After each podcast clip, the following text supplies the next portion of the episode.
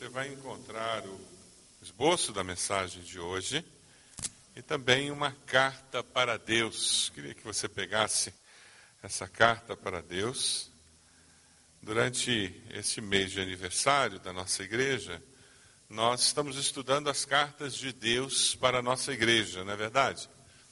E eu queria desafiá-lo durante essa semana, hoje mesmo, quem sabe, você estar escrevendo uma carta para Deus com relação à sua igreja. E daí você coloca essa carta no ofertório. Nós gostaríamos de publicar algumas dessas cartas na nossa revista. Temos assim um registro durante celebrações do, aniversário da nossa igreja, daquilo que nós estamos pedindo a Deus em favor da nossa igreja. O que você pediria ao Senhor? O que você escreveria para o Senhor, pensando na sua igreja neste mês do aniversário? Então, está aí o desafio para você colocar alguma coisa saindo do seu coração, escrevendo para Deus uma carta pela sua igreja no mês do aniversário. Nós estamos estudando a carta Tiatira, lá em Apocalipse 2. Abra sua Bíblia, conecte-se encontre aí no seu celular, em algum lugar.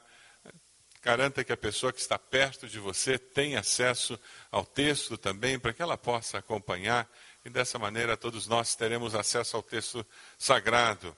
Apocalipse, capítulo 2, 18 a 29. Nós vamos estudar a história, uma carta escrita a uma igreja que tinha uma dificuldade muito séria. Ela tolerou uma pessoa que tinha liderança e, ao exercer essa liderança dentro daquela igreja, essa pessoa desviou vários membros daquela igreja, fez com que eles se comportassem de uma maneira inadequada para cristãos, fez com que aquelas pessoas esfriassem na fé, tivessem um coração rebelde e se tornassem discípulos que não seguiam ao Senhor Jesus, embora continuassem dentro da igreja. O grande pecado dessa igreja foi ser tolerante com o erro. E é interessante porque essa é a maior carta. Ao estudar e preparar a mensagem, eu me empolguei e quando eu vi, eu tinha material para fazer três sermões, irmãos. A minha luta aqui é o que, que eu vou compartilhar com vocês. Eu estou com material para uns três sermões. Quem sabe numa outra oportunidade a gente vai fazer uma série de mensagens só na carta de Tiatira. É a maior carta das sete cartas. Tem muito conteúdo. Tem muito conteúdo teológico nessa carta. É muito interessante. Mas vamos falar um pouquinho sobre a cidade de Tiatira. É uma cidade completamente sem importância. Ela era a cidade do caminho, era passagem para Pérgamo, só servia para isso, para você chegar em Pérgamo. Então você passava por lá. Mas era uma cidade onde existiam muitos sindicatos, associações de artesãos. E era isso que fazia com que existisse vida na cidade. E toda a vida social da cidade funcionava em torno dessas associações, esses sindicatos. E o que acontecia é que essas festas desses sindicatos eram festas pagãs que acabavam tendo comida sacrificada aos ídolos, acabava tendo imoralidade, e era justamente isso: ou você se associava ao sindicato, ou profissionalmente você estava morto. E essa era uma das lutas que aquela igreja enfrentava.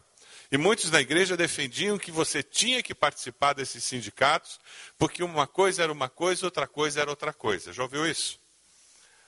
E eles diziam: não tem nada demais. E o grande perigo, então, daquela igreja era o perigo interno e não o perigo externo.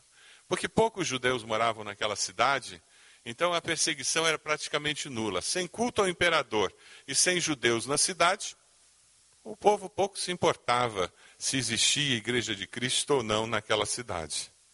O grande problema deles era interno eram pessoas que se desviaram da verdade e que, dentro da igreja, levavam a igreja a se desviar da, da verdade de Deus. Apocalipse 2, 18 a 19. Ao anjo da igreja de Tiatira, escreva o seguinte: Esta é a mensagem do Filho de Deus, que tem olhos que brilham como fogo e pés brilhantes como bronze polido. Eu sei o que vocês estão fazendo Sei que têm amor, são fiéis, trabalham e aguentam o sofrimento com paciência. Eu sei que vocês estão fazendo mais agora do que no princípio.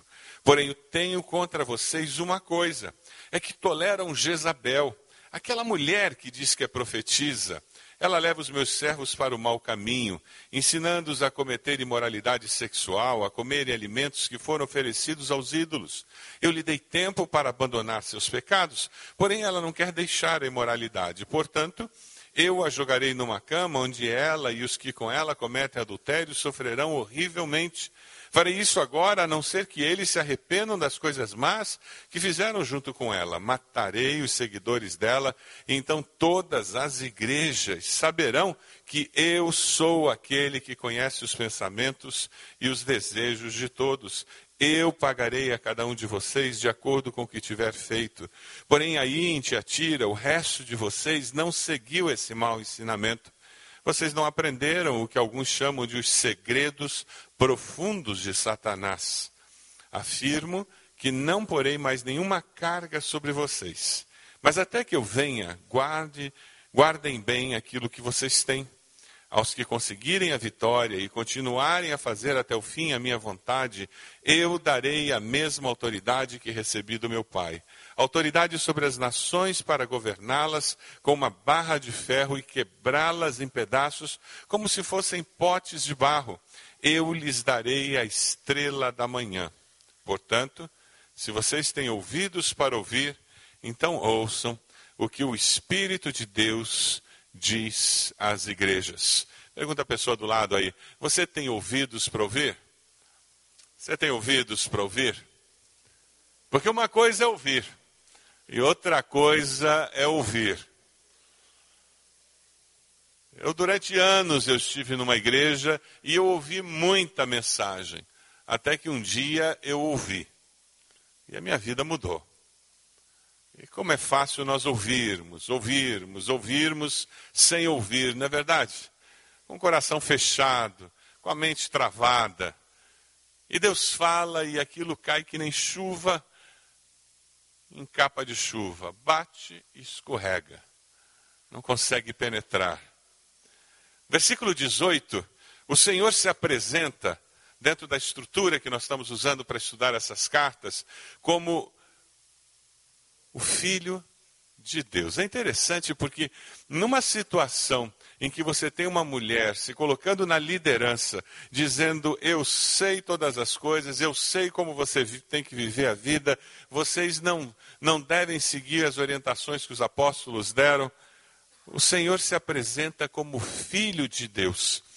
É a única vez que este título aparece no Apocalipse. Em todo o livro do Apocalipse, é a única vez que Jesus se apresenta como Filho de Deus. E é interessante que ele diz: Eu sou filho de Deus. E ele usa duas imagens muito fortes. A primeira é cujos olhos são como chama de fogo. Isso nos leva lá para Daniel. De imediato, é impossível ver essa imagem sem nos lembrarmos de Daniel. Vamos ler juntos o texto de Daniel 6? Vamos lá?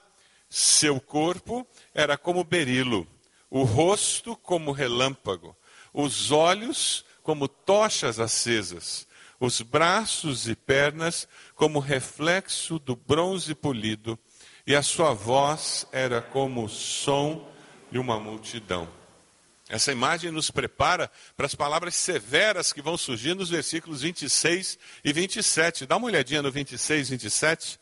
O Senhor está preparando aquela igreja para ouvir as palavras severas que virão depois. Ele diz: Olha, Lembre-se, é o Filho de Deus que está falando, aquele que tem olhos como chama de fogo.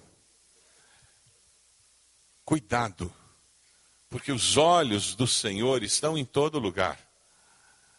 Esse conceito da onisciência de Deus muitas vezes nos escapa, não é verdade? Se nós tivéssemos consciência de que Deus tudo sabe, tudo vê, talvez fôssemos mais cuidadosos com o que fazemos e por onde andamos. O conceito da onisciência de Deus é essencial para todo aquele que deseja viver a vida. E muito do que acontece na sociedade moderna hoje é justamente pela falta de temor a Deus. E falta temor a Deus às pessoas justamente porque Deus foi retirado do imaginário da sociedade. A mente das pessoas não concebe a presença de um ser supremo. Aqueles que têm um pouco mais de idade devem lembrar do tempo que igrejas mantinham as portas abertas. Porque ninguém ia roubar uma imagem de uma igreja simplesmente porque era fácil de vender e fazer algum dinheiro. A Igreja Católica não se preocupava em ter o, lugar das coletas e da esmola dos pobres sendo roubada. Por isso eles deixavam as portas abertas. Igreja evangélica não tinha medo de ter arrastão durante culto. Imagina que igreja ia ter alarme, ia ter câmera, espalhada pela propriedade, segurança contratado. Para quê? Existia temor na sociedade. Por isso que as pessoas não roubavam igrejas. Mas desde que Deus foi retirado do cenário da sociedade, o temor a esse ser supremo desaparece. Então, retirar a vida de alguém é tão banal quanto cortar uma árvore, tão banal quanto beber e me embriagar e dirigir um carro e passar por uma rua preferencial. A vida irresponsável é conse consequência imediata da ausência do temor a Deus. O salmista no Salmo 11, 4 nos fala sobre essa presença permanente de Deus em nossas vidas. Vamos ler juntos o Salmo 11, 4? Vai aparecer na tela. Vamos lá? O Senhor está no seu santo templo. O Senhor tem o seu trono nos céus. Seus olhos observam. Seus olhos examinam os filhos dos homens. Deus vê você. Quando você está sentado na sua mesa fazendo negócios. Deus vê você. Quando ao celular você negocia o serviço que você vende ou que você contrata. Deus vê como você trata seus filhos, seus pais. Os olhos do Senhor estão vendo todas as coisas. Essa consciência deve gerar em nós reverência. Os olhos de fogo passam uma imagem que não é muito popular nos nossos dias, do Deus irado. A sociedade do politicamente correto não gosta muito dessa imagem de um Deus que traz julgamento, sim, contra o pecado. A ira incendiada do Cristo ressurreto diante do pecado. Ah, meus irmãos, se nós não caminharmos por essa vida com temor e tremor, plantaremos vento e colheremos o quê? Quem sabe você veio essa manhã e você está no meio de uma tempestade, porque na realidade você tem plantado vento na sua vida. Você não sabe por que, que na sua vida as decisões são mal tomadas e quem sabe a palavra do pastor Márcio foi um alerta de Deus para você. Você tem gasto pouco tempo em oração, pedindo sabedoria para tomar decisões. Quem sabe você não entende por que, que você não tem sabedoria para tomar decisões e quem sabe é justamente porque você não tem gasto tempo com a palavra de Deus para adquirir conhecimento dos princípios e valores de Deus. Coisas tão simples, tão banais, que nós sabemos tanto,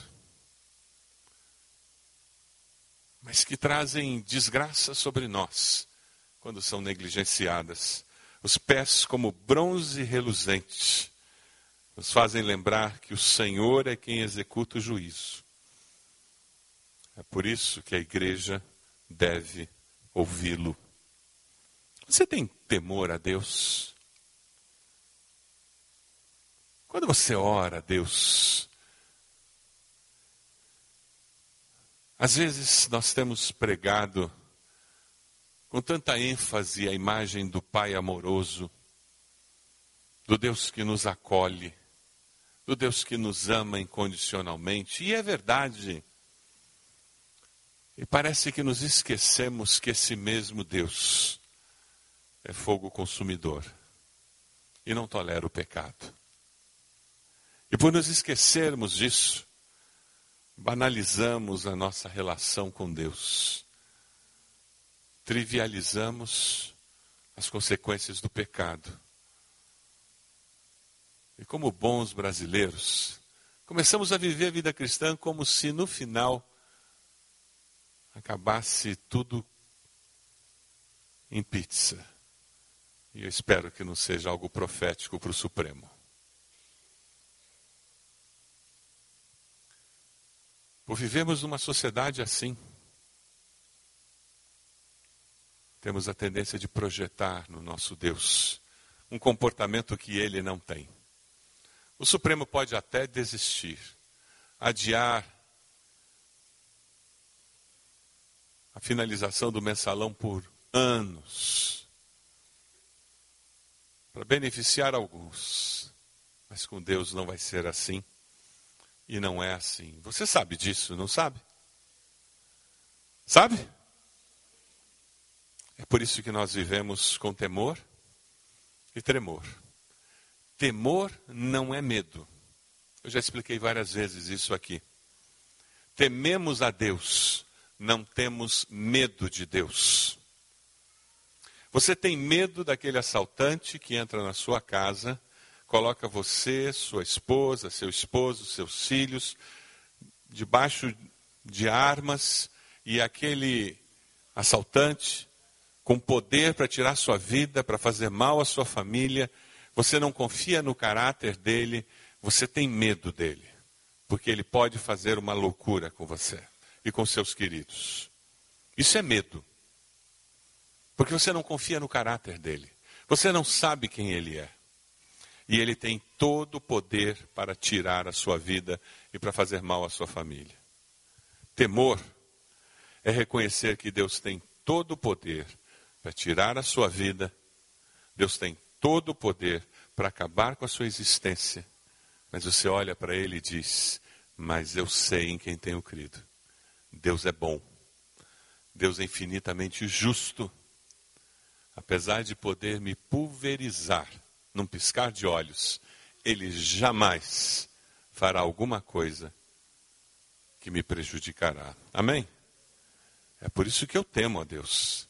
Eu sei tudo que Ele é capaz, mas eu confio que Ele jamais será injusto. Vamos ao versículo 19. Versículo 19 é precioso. É quando a carta entra no momento do louvor, do reconhecer o lado positivo. E ela começa com palavras muito duras. Mas o Senhor reconhece que aquela igreja tem virtudes preciosas. Apesar de ter fissuras na parte mais íntima, essa igreja, quando alguém chegava lá, se maravilhava, porque era uma igreja abençoada e abençoadora. É interessante. Ela recebe louvor pelo amor que ela tinha. Lembra de Éfeso? Éfeso, que era uma igreja incrível, o Senhor diz, mas tem uma coisa contra você. Você só tem ativismo, você perdeu o primeiro amor. O que você faz não é motivado pelo amor. Aquela igreja de Tiatira, não. O que eles faziam era por amor a Deus. Eles faziam o que eles faziam com a motivação certa. Sabe o que é fazer o que você faz com a motivação errada? Eu li uma historinha que eu achei muito interessante. Diz que o, executivo estava viajando e ele foi, ficou hospedado num hotel, só que a reserva não funcionou. Eu sei que foi uma confusão danada e ele acabou tendo que parar numa, num hotelzinho pequeno no bairro para quebrar o galho, porque ele não tinha onde dormir. E ele percebeu que a camisa estava suja. Ele tinha uma reunião no dia seguinte. E ele, agora, o que, que eu faço? Mas ele disse: o táxi passou na frente de uma lavanderia, fica duas quadras daqui. Não teve dúvida, ele tirou as coisas da mala, pegou a camisa, botou embaixo do braço e foi até a lavanderia. Natural. Quando chegou naquela loja, um luminoso bem grande, lavanderia. Ele entrou, colocou a camisa no balcão e disse: Eu preciso dessa camisa para hoje à tarde, porque eu tenho uma reunião à noite. A senhora olhou para ele e disse: Mas nós não lavamos roupa aqui. Ele disse: Como assim? Vocês são uma lavanderia, como é que vocês não lavam roupa? A senhora deu um sorriso e disse: Não, nós fazemos luminosos. Aquele é um luminoso que a gente está esperando virem buscar para levar.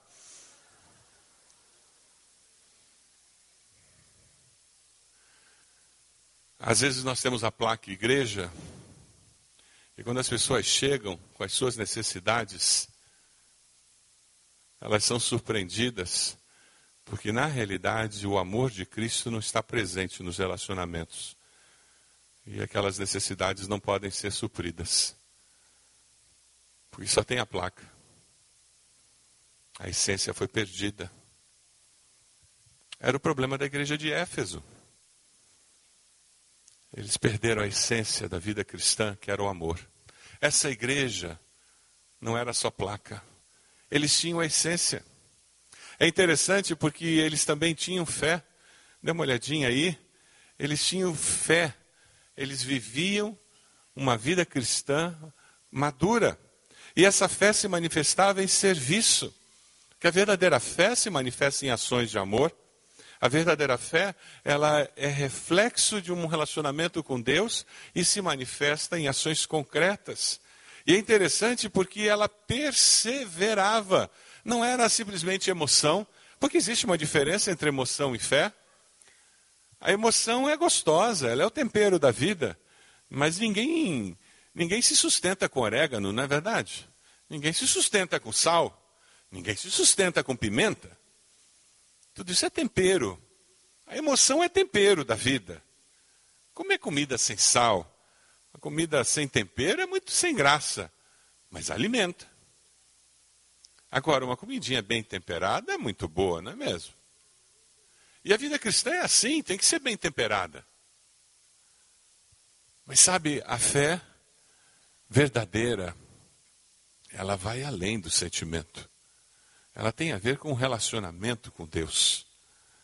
Ela passa pelo racional, mas ela transcende a nossa capacidade racional, porque ela tem uma dimensão espiritual, sobrenatural. E essa fé produziu crescimento. Eles cresciam, produziam frutos para a vida eterna. Que combinação incrível! Obras, amor, fé, serviço, perseverança, crescimento, que marcas aquela igreja tinha. Você tem uma vida cristã assim? Aonde a fé produz crescimento, aonde perseverança tem sido marca na sua vida? Você enxerga a sua igreja com marcas como essa? É interessante porque no meio dessa igreja, que cheia de amor, perseverança, fé, mesmo assim, é possível Satanás vir e plantar uma semente de erva daninha. Qual é um dos maiores desafios para quem deseja ter um gramado bonito em casa? É a tal da tiririca. Quem já teve tiririca no jardim de casa? Vocês são solidários, né? E quanto mais você tira, mais ela nasce. É porque a batatinha da tiririca cresce por baixo. É, essa é a desgraça da tiririca. Porque se ela crescesse por cima, se matava, infeliz. Não, não. É, ela cresce por baixo da grama. Ela vai se espalhando por baixo. Já teve uma vez lá em casa que eu tive que tirar a terra de tanta tiririca que tinha. Eu tive que tirar a terra debaixo da calçada. O jardineiro, na hora que ele tirou, ele disse, pastor, se eu colocar terra aqui, vai ter tiririca de novo. Dá uma olhadinha lá embaixo. Embaixo da calçada, a terra estava cheia de batatinha de tiririca. E o pecado é assim na vida da gente, né? Ele se enfia escondidinho lá para poder aparecer depois. A Eva Daninha se chamava Jezabel. Ela nos faz lembrar aquela palavra de Jesus dizendo: um inimigo fez isso.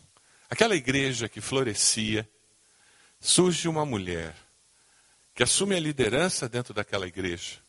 E o pecado daquela igreja foi ser politicamente correta. Você tolera Jezabel. O pecado dela era o pecado dos nicolaítas, ceder para não sofrer. A Jezabel da Bíblia é aquela lá do tempo de Acabe, lembra da história de Elias, o profeta? Qual é o problema dela? Ela vinha do paganismo e ela adorava Baal. Ela influenciou Acabe e o povo de Israel vai atrás dela com profetas de Baal, mais de 400, 450 sacerdotes de Baal, e tem todo aquele embate no Monte Carmelo, e o povo se afasta de Deus através da influência dela. É interessante porque a profecia do profeta se cumpre e o corpo dela foi devorado por cães, cumprindo a profecia de Elias. Coisa chocante para nós hoje em dia. A mesma desgraça que essa Jezabel de Israel trouxe para o povo, essa Jezabel de Tiatira traz para aquela igreja.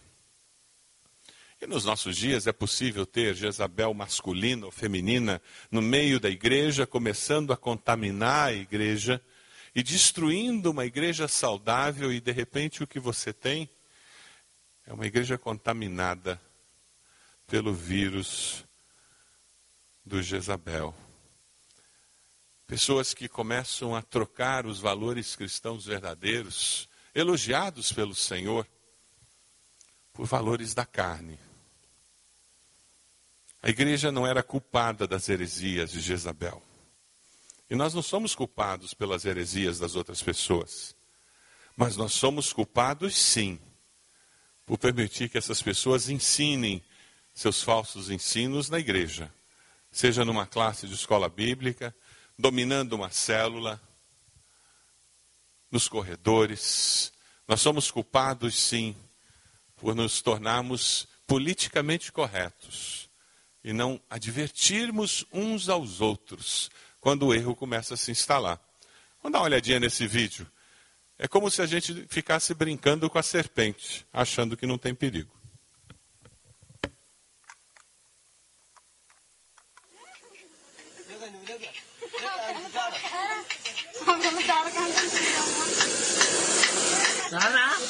Apenas da parte de.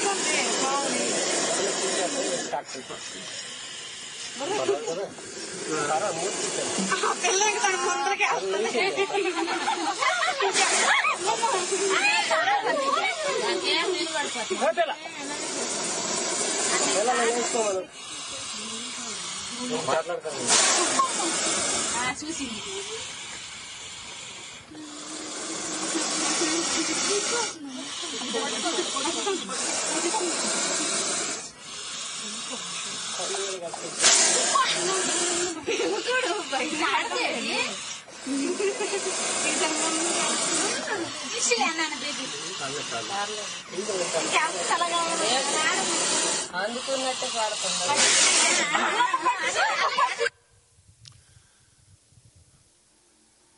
A palavra diz que temos que nos exortar uns aos outros, que nós temos que preservar a saúde no corpo, que nós temos que ter cuidado com aqueles que trazem valores, princípios que não são cristãos para o nosso meio, questioná-los à luz da palavra.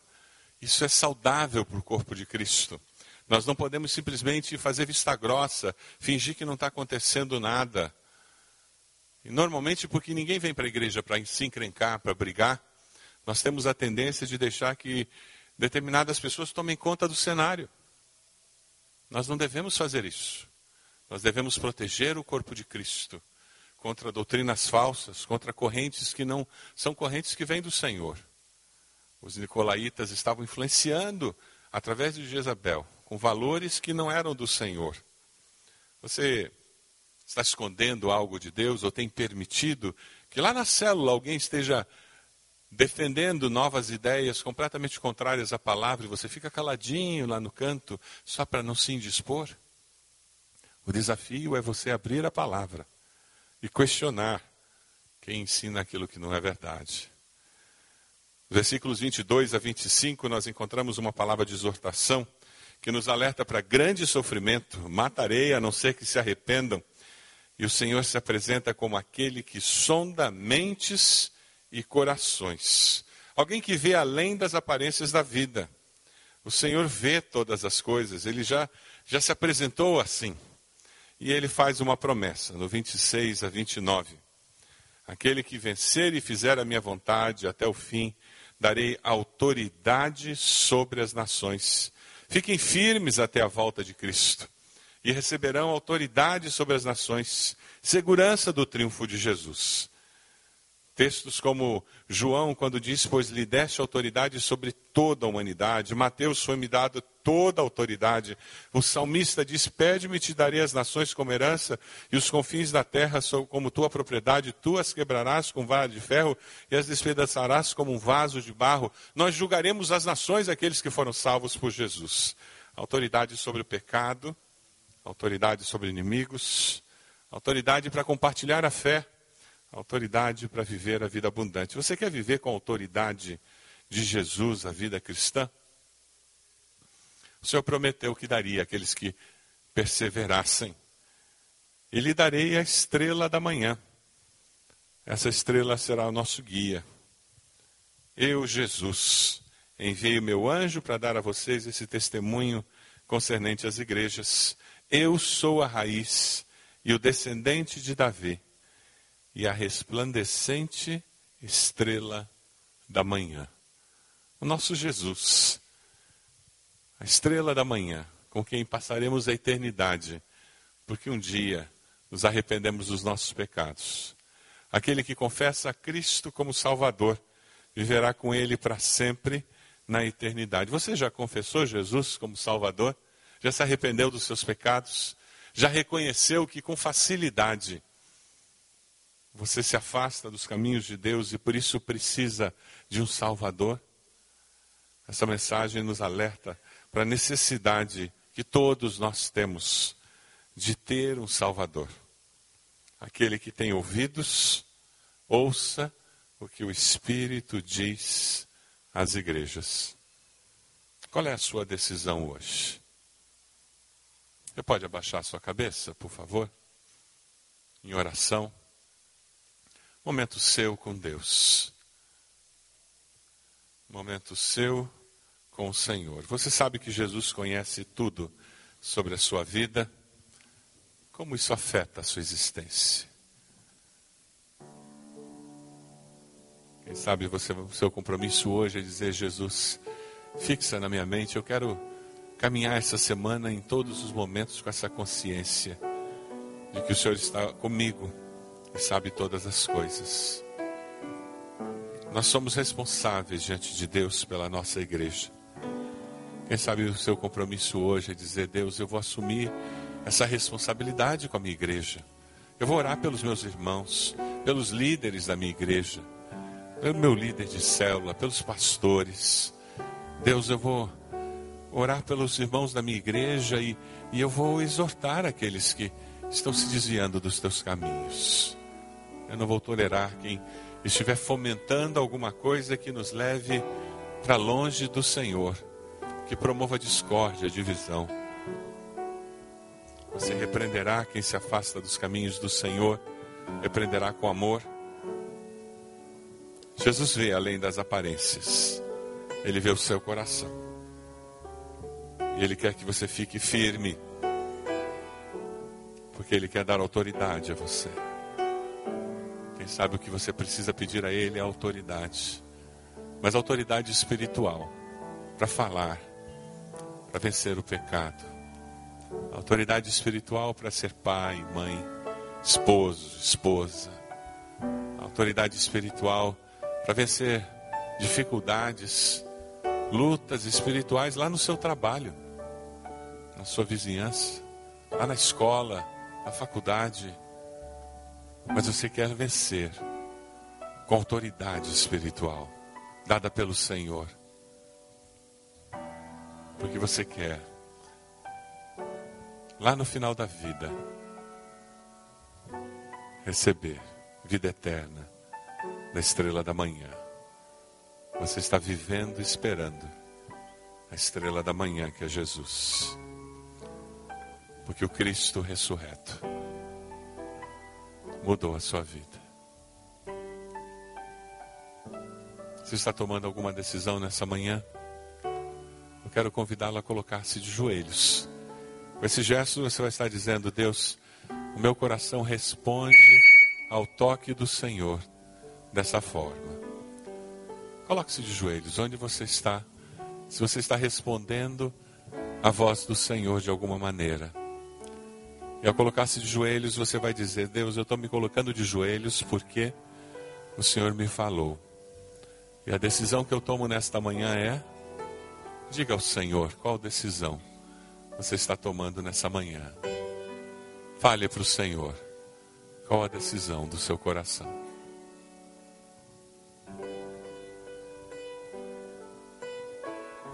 Graças a Deus.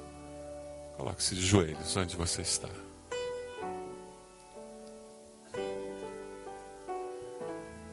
Deus amado, nós somos teu povo e te amamos. E queremos, Senhor,